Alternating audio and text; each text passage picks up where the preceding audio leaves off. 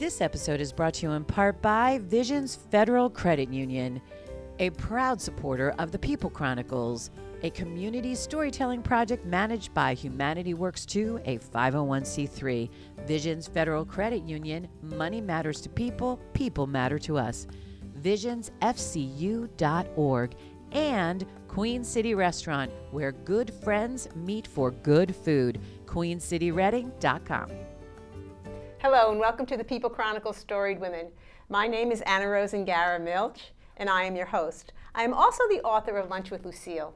Lunch with Lucille is a story of how one woman's life impacted another woman. And so, what we do here at Storied Women is we bring women from our community to share their story so we can understand how they took an adversity in their life and made it an advantage. So, today my guest is Stacy Jordan. Hello. Stacy. Thank you for having me. I appreciate you being here. Now, the first question we always ask our guests here is what is it that you want the takeaway to be from our chat?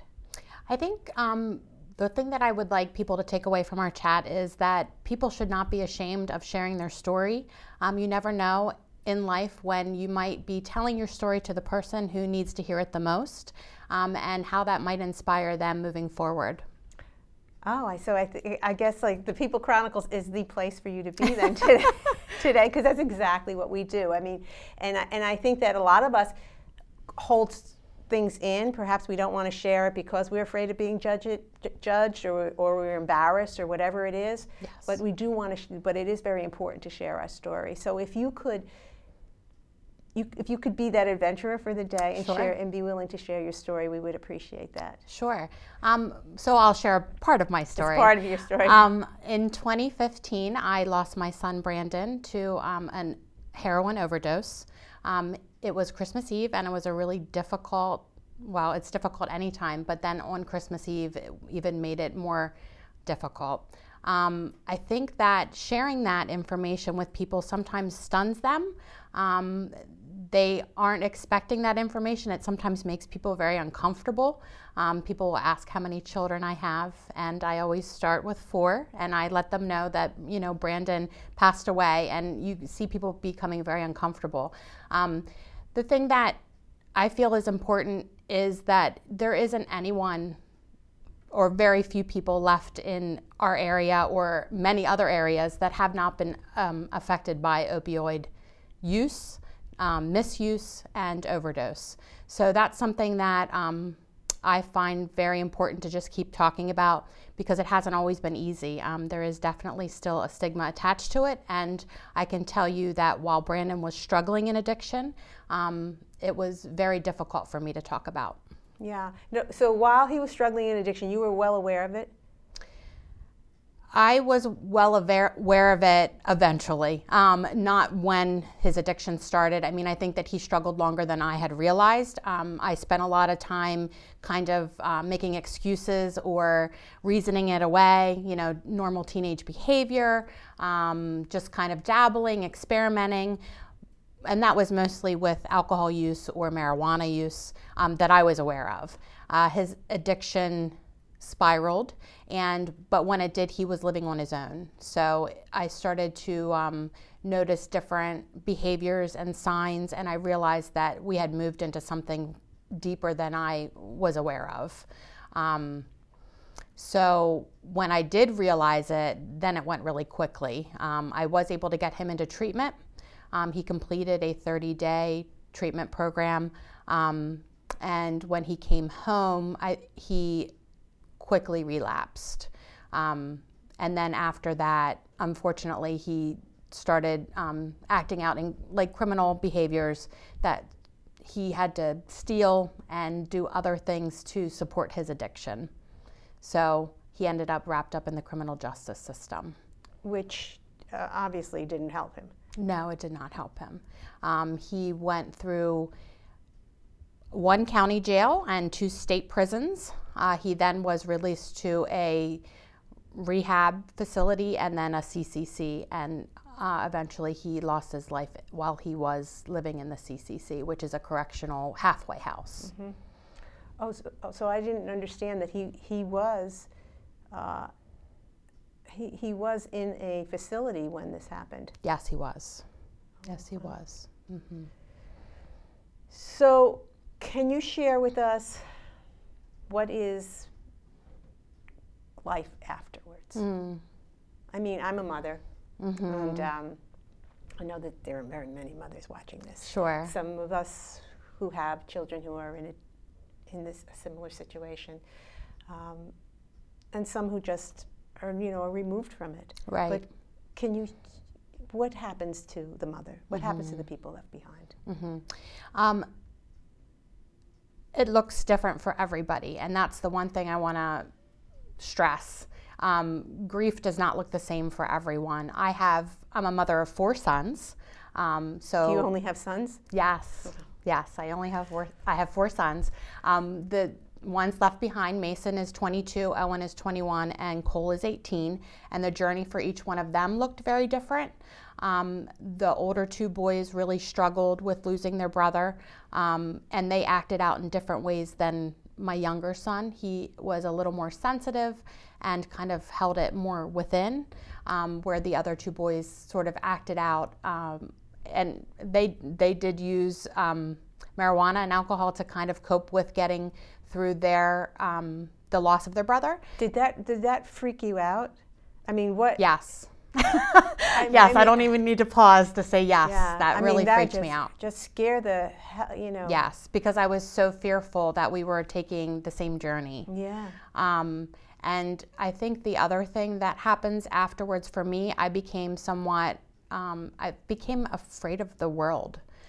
I, can understand why. Yes, I was afraid that I was going to lose another child. I was fearful that, you know, they would end up locked up like their brother. Um, I was fearful that I would never be able to get back to a normal. Um, and I am still working on that normal. It, it's not necessarily here yet, but I can say that I am finding joy in life again. So you can get to that point. It just takes time and healing. Yeah. So, what type of healing? You know, what type of healing have you process have you gone through? What What has your journey been like? So for me, um, it is sharing my story. It is doing work in the community or otherwise um, to share my story. So I joined the um, Opioid Coalition. Right? The SOS Berks. Yes. So we sit on the SOS Berks um, task force together. Yes, and so I've been able to use my voice somewhat, um, make the community more aware, uh, attend events, and just even be in a room with other people that really care about this topic and issue and fighting to end it. Um, so that's been amazing. Uh, I also started doing some part time work as a behavioral health tech at White Deer Run. So I am working with um, people who are seeking recovery in So rehab. White Deer Run is a recovery center. Yes, it's a rehab facility, um, a 30 day rehab facility. So I get to work, um, do direct service with others who are struggling in addiction. So that's been amazing. Um, and able to share my story even with them um, at times where it's appropriate. Um, sometimes, you know, they all have people who love them. And hearing my story kind of brings that back around and, and brings some self awareness for them. But it's also very cathartic for me because I think I said to you earlier, um, there's many, many Brandons there. And Brandon was an amazing human being. Um, and to see them, you know, working towards recovery and getting themselves back to life, that really makes my heart happy. Well, you're an amazing human being. Oh, thank You, you. you really are. Um, your strength is just inspira- is, is inspirational. I mean, Oh, it- thank it, you. It really is. And I know that uh, you are not by trade, so to speak, a social worker, No. right? so you come out of Criminal justice. criminal justice, yeah. Mm-hmm. Okay, as do I. And you moved into this different type of. So, do you think you would have moved it, uh, so wholeheartedly into this new area of of career choice? I think that I, I spent eight years working at children and youth, and this was before Brandon's struggles or um, addiction, or I was aware of it anyway. Um, and I can say that I felt the punitive, Yes. yes. I, I felt it was more punitive than restorative. And that was something that I always wanted to get back to. Um, I did an internship at the uh, domestic violence center in Lancaster County, and that was very powerful for me, and that's where I've landed again. So I feel like I am now assisting and helping and walking with people rather than punishing them for where they're at. Sure. Yeah, mm-hmm. I, de- I definitely mm-hmm. get it. So I'm not sure that my direction would have taken me necessarily to drug and alcohol, um, but it always was to get back on the restorative end of it. Yeah. So, so tell me, is you, you talked a little bit about the word stigma, mm-hmm. and you know, and they say that you know that is really the, the, the problem with their opioid epidemic is dealing with the stigma, and your willingness to share the story though is what flattens that stigma out. Yes. You know, it's just it, it can happen to anybody in any family. You know, and yet you have used it, I think, admirably to help other Brandons, yes. which is just it, it, it, truly is an inspiration. Thank you. So we're going to wrap up in a second, but I just want what's the one thing that you want other mothers? Mm. What what could you you know, can you tell a mother who is listening to this and saying, Mm-hmm. I see it coming, you know? I think the thing that I have found very helpful and useful is there's other mothers out there who have gone through this. They are there to support one another. Um, I know that I have been able to connect with through friends, family, community members, other mothers who are struggling with the exact thing that I was struggling with four years ago. So don't be afraid to lean on others, to you know tell your story, to um, take advice from people who have already been through it. You won't. Again, every journey is different, so not every piece of information will be useful, but you will always be able to glim, you know, glean something that will be helpful, and maybe that just reach out um, to others. Don't be afraid to ask for help because everybody needs help at one time or another. I think that's a great message to end up that everybody needs help.